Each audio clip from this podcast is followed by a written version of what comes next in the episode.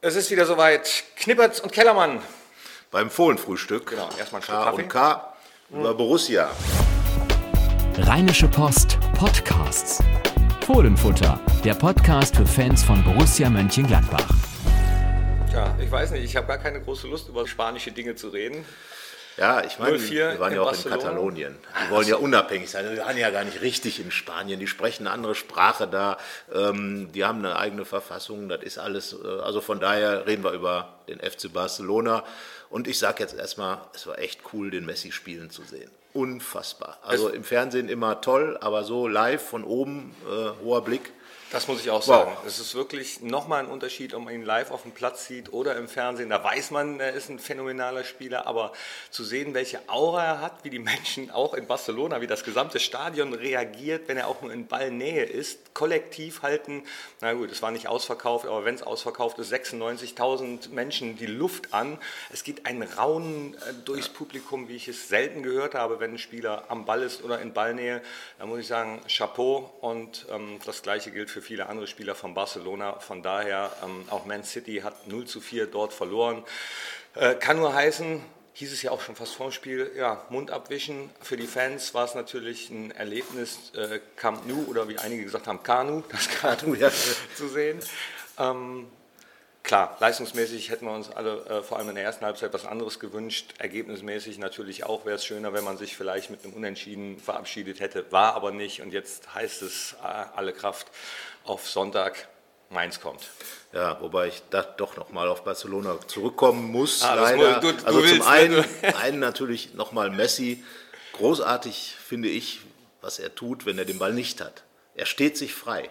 Er steht irgendwo, um ihn herum sind Wie ich die früher in der. Bezirksliga. Ja, aber du hast immer noch einen Gegenspieler, weil er auch stand.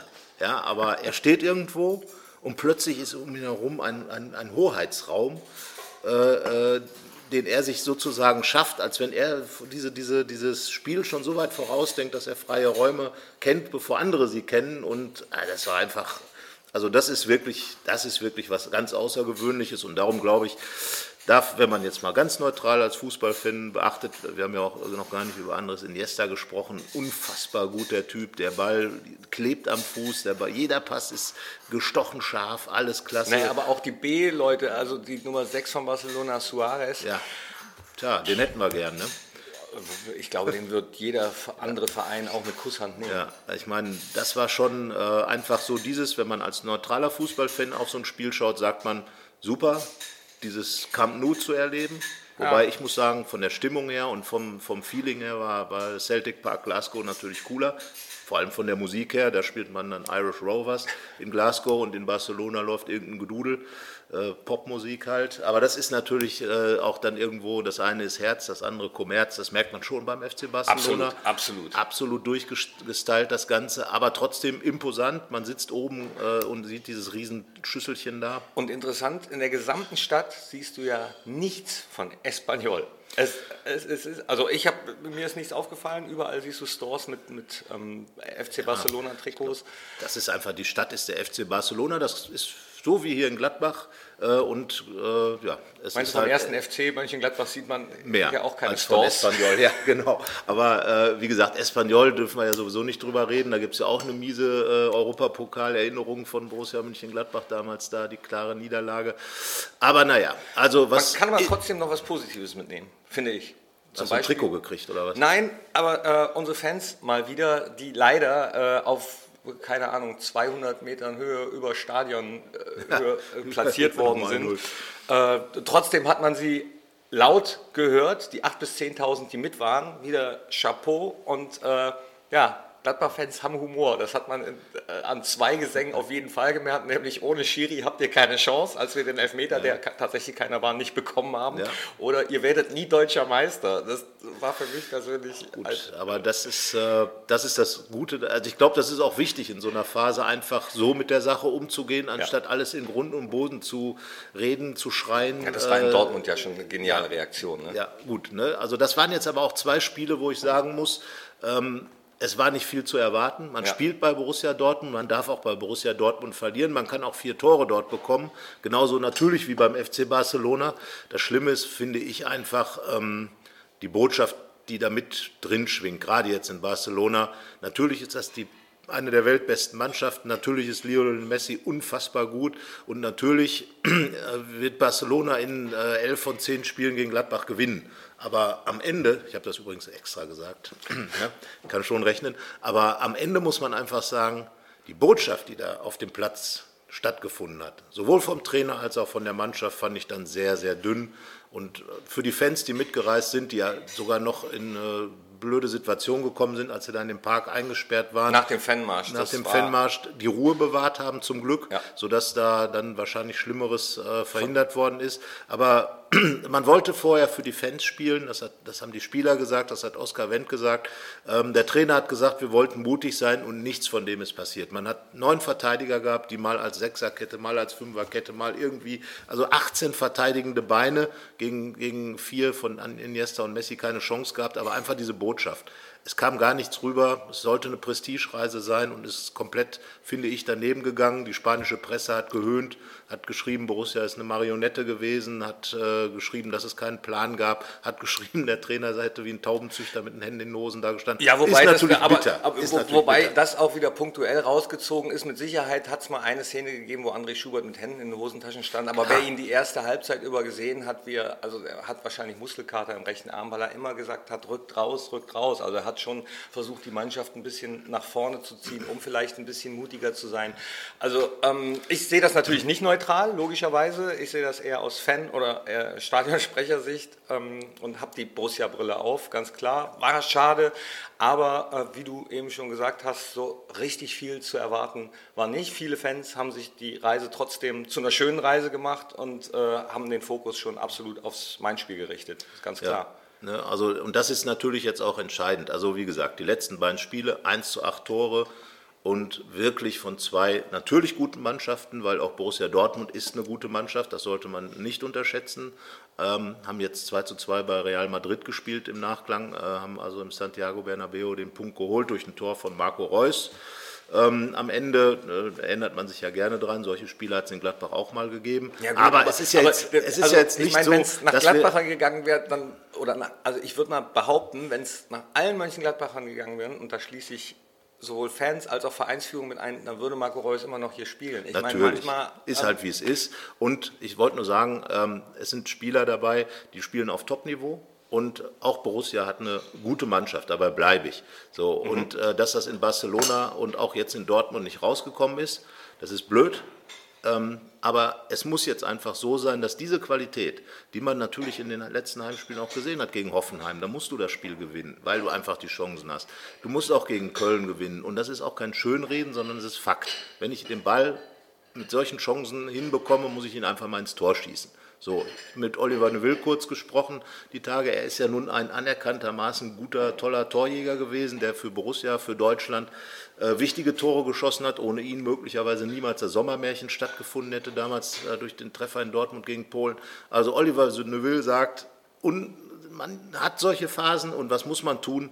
Einfach sein. Ganz einfach den Ball mit der Innenseite ins Tor schießen. Keine Zaubereien, keine weißen Hasen, einfach Ball in Tor.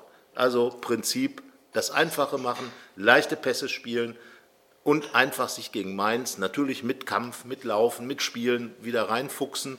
Das muss natürlich sein und da ist aber auch der Trainer gefragt. Der Trainer muss diese Mannschaft einstellen, muss aus den Verlierern in Barcelona, die Botschaft war zu negativ, zu sagen, wir verteidigen mit 18 Beinen, mit neun Verteidigern, einfach sagen, Leute, antreiben, machen, und dann kann diese Mannschaft auch wieder was bringen. Die hat jetzt noch vier Spiele in der Hinrunde, das darf man nicht vergessen. Natürlich wird abgerechnet nach der Winterpause oder in der Winterpause. Das Darmstadt-Spiel ist nach der 17. Spiel der 17, Hinrunde genau. ist nach der Winterpause. Richtig, genau. genau. So, aber es besteht ja noch die Möglichkeit, etwas zu korrigieren. Aber ich sag mal, ab jetzt ist hier kein Inhalt mehr gefragt, sondern nur noch der Ertrag. Punkte, Punkte, Punkte. Bin mir aber ziemlich sicher, dass die Mannschaft das weiß. Ich meine, die verlieren ja auch nicht absichtlich. Äh, nee, klar. Die Verunsicherung äh, merkst du ab und zu, ja. Ähm, das, das sieht ja jeder, der im Stadion ist oder der sich die Spiele anguckt. Und da gebe ich dir recht, da muss man jetzt irgendwie versuchen, mit Einfachheit tatsächlich sich die Sicherheit wieder zu holen. Und wenn es vielleicht mal ein ganz dreckig reingestolpertes 1-0 gegen Mainz ist, wäre ich absolut zufrieden mit. Also ich glaube, gerade in so einer Phase, ähm, ich meine, wenn man zurückschaut, es gab damals diese Relegation und ich glaube, gerade in dieser Relegation, in dieser Kackphase, wo, wo wirklich äh, äh, alles um drei Minuten nach zwölf schon war, wo man mit einem Bein oder mit einem Dreiviertelbein schon in der zweiten Liga stand, da ist einfach was erwachsen, da ist ein Geist erwachsen in einer Mannschaft. Äh, Toni Janschke betont das immer wieder, aber auch mit Yannick Westergaard habe ich gesprochen, der hat dasselbe Jahr bei 1899 Hoffenheim mitgemacht. Äh, auch die haben aus dieser Relegation Kraft geschöpft und der sagt, ja, wir haben jetzt diese Spiele und wir müssen, wir sollten jetzt einfach dreimal gewinnen. Ja, habe ich gelesen bei euch. Ne? Und da, da sage ich dir, das ist eigentlich der, das ist ja das Einfache. Worum spielt man Fußball? Natürlich nicht, um zu verlieren. Niemand ist nach Barcelona gefahren, um da 0 zu 4 zu verlieren. Und niemand ist dahin gefahren, um, um nichts auf die Reihe zu kriegen. Natürlich muss man immer sehen, es gibt eine tolle Mannschaft, die dann auch Spaß hat am Spielen. Und gerade als zweite Mannschaft von Barcelona ist es ja noch wichtiger, auf der Ebene sich mal zu zeigen.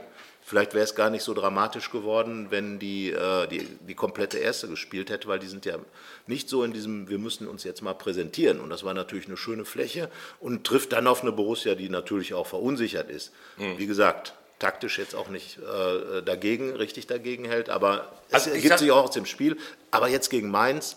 Ich sag mal, die beiden Spiele gegen Dortmund und Barcelona kamen natürlich zum echten Misszeitpunkt, ne, wo, wo du Spiele ähm, eigentlich gewinnen musst, siehe Hoffenheim, siehe Köln, ja. und dir dann Sicherheit holen willst. Aber Spielplan suchst du dir nicht aus. Vielleicht ist es deswegen jetzt ganz gut, dass Mainz kommt. Ich will jetzt den Mainzern nichts Böses, aber die haben sich in der Saison mit Sicherheit auch mehr erhofft. Sind äh, Definitiv. auf Platz 12, glaube ich, ja, im Moment. Die spielen jetzt noch, glaube ich, in der Europa League. Haben auch eine, äh, ja, ziemlich ähm, verheerend ist übertrieben, aber eine, eine ziemlich schlechte Gegentorbilanz. Ich glaube, 25 ja. haben sie schon reinbekommen.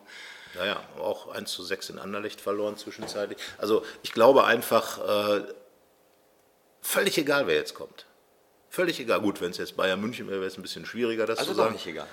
Nicht ganz egal, weitgehend egal. Aber es ist jetzt halt Mainz und da muss einfach gesagt werden, wir gewinnen das Spiel. Ich bleibe dabei Janik Westergaard, drei Spiele, du spielst gegen Mainz, du spielst in Augsburg, das ist zwar nicht gerade der Gegner, ebenso wie Mainz gegen den Gladbach immer gut aussieht, aber das muss einfach mal egal sein. Ich meine, in der vergangenen Saison wurden auch einige Serien gebrochen, unter André Schubert, das muss man dann ja auch mal anmerken. Dann kommt Wolfsburg, die letzten Heimspiele gegen Wolfsburg waren immer auch erfolgreich. So, und, und wenn man aus diesen Spielen jetzt ordentlich punktet, dann kann man ja diese, diese Bundesliga-Hinrunde noch retten. Man hat ja letzten Endes den Pokal und den Europapokal gut gemacht. Man spielt weiter in beiden Wettbewerben im neuen Jahr. Aber man hat jetzt noch vier Spiele Zeit, sich für die Rückrunde in der Bundesliga, beziehungsweise drei Spiele in diesem Jahr, um sich für das neue Jahr gut zu positionieren. Und da ist einfach, man kann nur noch sagen, ein Siege sind Pflicht. Max Eberl hat es auch gesagt, drei Spiele, in denen wir punkten wollen. Und natürlich wird dann auch über den Trainer gesprochen. Natürlich muss man auch über den Trainer sprechen in so einer Phase, weil ich sage, äh, er hat natürlich die Verantwortung für die Mannschaft und er muss es jetzt schaffen, aus Verlierern wieder Sieger zu machen. Aus den Verlierern von Barcelona Sieger gegen Mainz. Wie würdest du es machen, wenn du Trainer wärst? Ja, das ist natürlich nicht so leicht. Äh, ich bin ja zum Glück kein Trainer und andererseits sind wir ja alle Trainer und wir wissen es auch alle besser, aber meistens erst nachher. Aber ähm, er hat es ja damals gegen Augsburg geschafft, denen die Köpfe frei zu machen, diesen, genau den Spielern. Ein paar sind noch dazugekommen, ein paar sind weg, natürlich ein Granit Xhaka. Das ist vielleicht einer, der jetzt den anderen so ein bisschen den, den Tritt in den Hintern geben würde, verbal, weil er einfach auch so dieses, ähm, dieses äh, Fickerige in sich hat. Aber das können, müssen die anderen jetzt auch machen. Also es ist ein Zusammenspiel. Wie gesagt, der Trainer muss den Jungs Selbstvertrauen geben, seinen Jungs, den Spielern Selbstvertrauen geben. Er muss ihnen zeigen, wie kann ich ein Spiel gewinnen. Das muss man als Trainer, ist man ja auch Psychologe oder auch als Psychologe gefordert. Das wird sich jetzt zeigen. André Schubert ist ja noch ein relativ junger Trainer im Vergleich. Einer, der jetzt seine erste richtige Bundesliga-Saison spielt. Die andere ist er ja reingerutscht. Und ähm, natürlich muss auch die Mannschaft darauf reagieren. Wenn er sagt, wie in Barcelona rückt vor, da muss natürlich auch was kommen.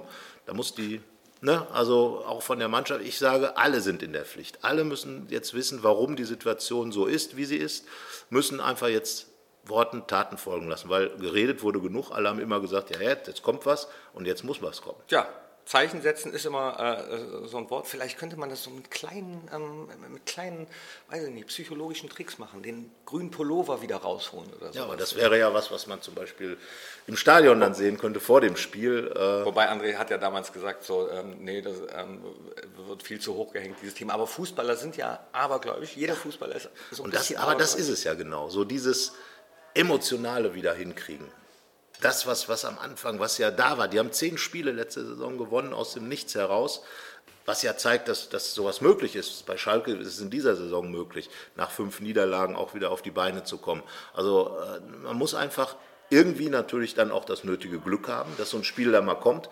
Und ich glaube sogar, dass ein dreckiger Sieg manchmal wertvoller ist als einer, den ich mir so herausspiele. Absolut. Ne? Weil da, äh, dann hast du wieder diesen Moralaspekt da drin, dann hast du den Mutaspekt, dann so viele Sachen, die. Nein, dann weißt du als Fußballer auch so, jetzt ist vielleicht auch das äh, Glück wieder zu uns zurückgekehrt. Das ist ja egal ob es jetzt Bundesliga ist oder Kreisliga D, es ist immer äh, das Klar. Gleiche. Ja? Manchmal musst du so Dinge dann eben auch erzwingen tatsächlich.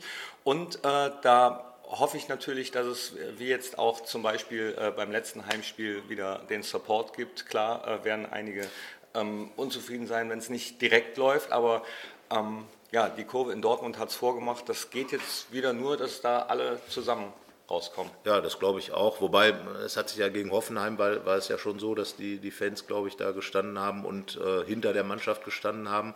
Ähm, äh, jeder hat natürlich das Recht zu sagen, ich gehe ins Stadion und will guten Fußball sehen. Aber man muss auch immer wissen, dass der Fußball halt zwei Gesichter hat. Auch bei Borussia Mönchengladbach. Im Moment äh, hat man halt nicht so dieses ganz glänzende Gesicht, was man über Jahre ja oft gesehen hat, wobei man nicht unterschlagen sollte, dass es auch da in der tollen Zeit ja Phasen gab, wo man auch gedacht hat, oh mein Gott, also von daher, äh, Ups und Downs sind im Fußball halt normal.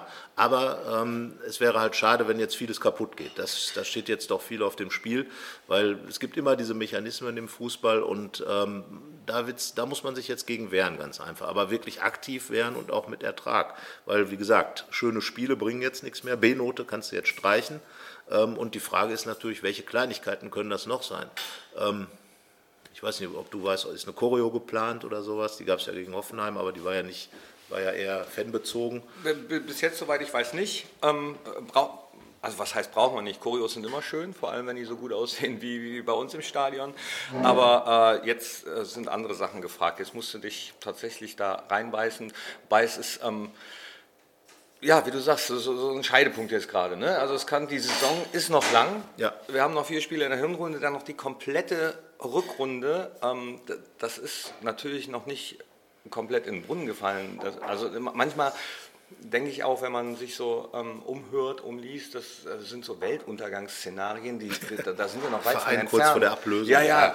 Also, äh, das so hat übrigens Gefühl, auch der ne? Janik Westergaard gesagt. Ich habe ihn gestern habe ich ihm das gesagt. Ich sage, ja, du hast jetzt die Erfahrung äh, in Bremen, da am letzten Spieltag gegen Frankfurt, Hoffenheim, in Dortmund dieses große Spiel gewonnen, 2 zu 1, als Hoffenheim eigentlich schon weg war, ähm, durch die Elfmeter von Salihovic.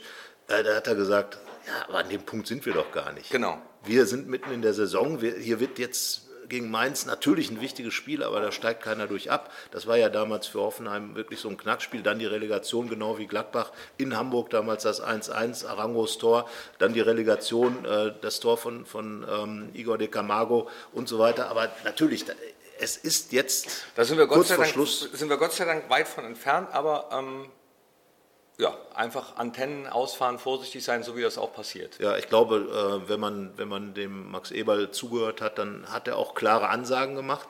Und die Ansagen sind auch schärfer geworden, finde ich, äh, nach dem Barcelona-Spiel. Auch völlig zu Recht, weil ich glaube, auch er hat sich geärgert. Er hat nicht es ging überhaupt nicht um ein Ergebnis, sondern wirklich ums Auftreten. Und das war halt insgesamt sehr, sehr schade, äh, dass, dass man diese Chance nicht genutzt hat, die Bühne anders zu bespielen. Aber nochmal, natürlich, Haken dran, das ist ich wollte gerade sagen, alles bescheuert könntest du, äh, Haken dran, du fängst ja immer wieder okay. von Barcelona Reden an. Reden wir also. über Mainz. Also was, was ist denn Mainz? Mainz ist eine Mannschaft, die unheimlich viel läuft, das wissen wir.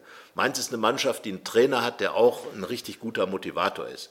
Der Schmidt, der geht mit denen im Winter auf den Berg, äh, lässt die im Zelt schlafen und äh, wenn man wer aufs Klo muss, muss raus in den Schnee Ja, aber da sage ich dir auch was, das ist, ähm, wenn der Erfolg da ist, sagen alle, äh, Super, oh, super, Aktion, toll. So, wenn die verlieren, dann nach drei Spielen sagen die, was geht denn der mit dem auf dem Berg, die sollen Fußball spielen. Ja, so, aber, das, aber das ist, doch, das ist doch das Lustige generell. Da, da kann man ja allgemein werden.